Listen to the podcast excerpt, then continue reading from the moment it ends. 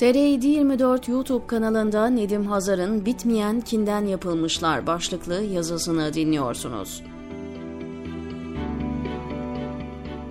Ergenekon davalarında haksızlığa uğrayıp vefat ettiği ileri sürülen insan sayısı 4. Elbette ve kesinlikle bu tür bir haksızlıkta kimin kusuru varsa sonuna kadar gidilmeli ve hesabı sorulmalı. Bununla beraber intikam hisleriyle onlara acımayacağız, çoluk çocuk stadyumlarda mahvedeceğiz durumu Ergenekon zihniyetinin nasıl bitmeyen bir kinle dolup taştığının da göstergesi. 2015 yılından beri hapishanelere atılan masum insan sayısı yüz binleri geçti. Binlerce çocuk, bebek anneleriyle hapishanelerde esir olarak tutuldu ve tutuluyor. Hasta, yaşlı, kadın, erkek, masum filan dinlemeden tam bir düşman hukuku anlayışıyla düpedüz sosyal bir kırım yapılıyor. Bunun soykırıma eş bir kırım olduğunu tüm uluslararası mahkemeler kabul ediyor.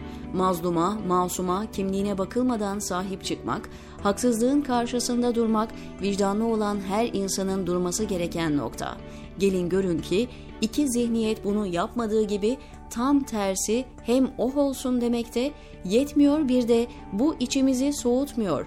Daha büyük zulüm yapılmalı dercesine kinlerini her geçen gün daha da büyütmekte. İlk bakışta bu zihniyetin sadece iktidar partileri olan AKP ve MHP'de olacağını düşünüyor insan. Oysa büyük bir yanılgı bu. Başta CHP olmak üzere siyasal İslamcılar ve Ergenekoncuların el birliğiyle koskoca ülkeyi yerle bir etme pahasına yapılan zulümlerden rahatsız olmadıklarını çok iyi biliyoruz. Gelecek ve Deva Partisi'nin içinde genel başkanları da dahil böylesi bir nefret ve vicdansızlık gizlenme ihtiyacı bile duyulmuyor. Milli Görüş Bataklığı'nın temsilcisi olan parti ve MHP'nin artık partisinin de çok bir farkı yok. Nasıl bir öfke bu kadar büyük olabilir? Nasıl bir bitmeyen kin hala tazeliğini korur? İnsan gerçekten hayret ediyor.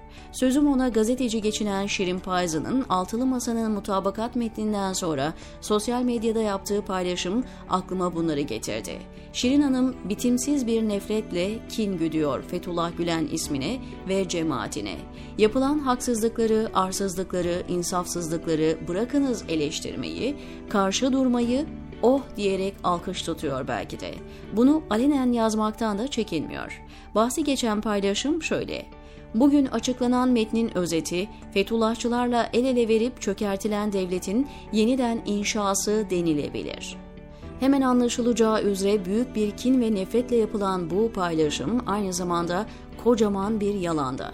Çünkü mevcut iktidarın 7 yıldan beri yaptığı soykırımın muhatabı olan bir kitleyi ülkeyi çökerten unsur olarak göstermek hem yalancılıktır hem düpedüz ahlaksızlıktır.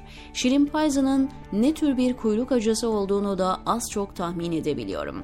Kendisi vaktiyle rahmetli Mehmet Ali Brand'ı da Ergenekon tetikçisi Soner Yalçın'a şikayet edecek kadar cevval bir Ergenekon muhibbidir. Belki yeni nesil unutmuştur. Hatırlatayım. Sanırım Tuncay Özkan'ın Kanal Türk'ü Akın İpek'e sattığı dönemlerdi.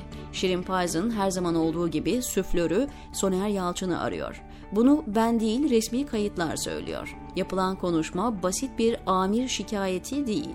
Payz'ın adeta kin kusuyor bir anda. Tutanaklardan, iktidar medyasından naklediyorum. Oda TV iddianamesinin ek klasörlerinde yer alan bir iletişim tutanağı Şirin Payzan'ı hayli zor durumda bıraktı. CNN Türk kulislerinde herkes bu ses tutanağını konuşuyor. Soner Yalçın'la telefon görüşmesi yapan Şirin Payzın, kendisini CNN Türk'ün ekran yüzü yapan Brand için inanılmaz şeyler söylüyor. Brand'ın iğrençliklerini anlatamam diyen Payzın, CNN Türk'ün eski haber koordinatörü Yavuz Ohan için de Yavuz'dan nefret ediyorum diyor. CNN'den ayrılıp Habertürk'e gitmek için Fatih Altaylı'dan randevu isteyen Şirin Payzın bu süreci Soner Yalçın'la paylaşıyor. Bu kadar da değil. Payza'nın dedikodu diye nitelediği bir mesele de yine tutanaklarda yerini almış. Yine haberlerden okuyoruz. Uğur Dündar ve Mehmet Ali Brandt arasındaki rekabet Oda TV iddianamesinin ek klasörlerine de girdi. İddianamenin ek klasörlerinde yer alan teknik takip dokümanlarına göre CNN Türk spikerlerinden Şirin Payzın ve Ergenekon tutuklusu Soner Yalçın arasındaki diyaloglar Brandt ve Dündar arasındaki rekabeti su üstüne çıkardı. Kanal D'yi istedi ama Kanal D'yi isteyen Uğur Dündar'ın bu talebi reddedilince soluğu Aydın Doğan'ın yanında aldığı ve bunu nasıl yaparsınız Aydın Bey dediği iddia edildi ve daha neler neler. Objektif bir gözle bakıldığında bir gazeteciden ziyade bir ideolojinin medya içerisine yerleştirdiği bir tür etki ve nüfus ajanı gibi davranan Şirin Payzı'nın Oda TV iddianamesi ek klasörlerinde yer alan o diyalogları. Bu durum bir röportajda merhum Mehmet Ali Brand'a da sorulmuş aslında. O da kendine yakışan bir efendilik ve büyüklükle cevaplamış Şirin Payzı'nın nefretini. Brand, Oda TV iddianamesinde Soner Yalçın ve Şirin Payzın arasında sizinle ilgili geçen bölümü okuduğunuzda ne hissettiniz sorusuna şu cevabı veriyor. Çok üzüldüm. Hiç beklemiyordum. Çok gereksizdi. Ne yapayım? Alıştım artık bu tip şeylere. Şirin önem verdiğim bir insandı. Yazık olmuş. O önemi vermemem gerekiyormuş.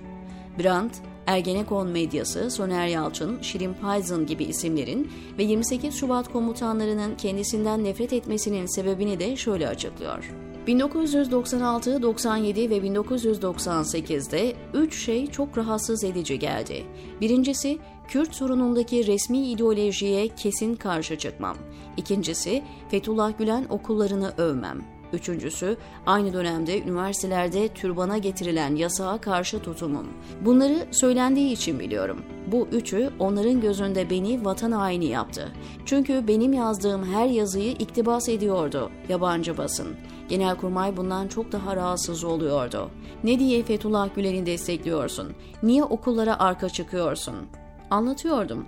Gittim, gördüm, gezdim. Sizin söylediğiniz gibi değil. İkincisi, sizin subaylarınız çocuklarını o okullara götürüyor. Ya siz bir şey bilmiyorsunuz ya da onlar. Eh galiba o günden beri Gülen cemaatine karşı muazzam bir kin biriktirmiş Payzın ve her fırsatta bunu kusmaktan çekinmiyor. Aşk ile, seve seve diyor Nedim Hazar TR724'deki köşesinde.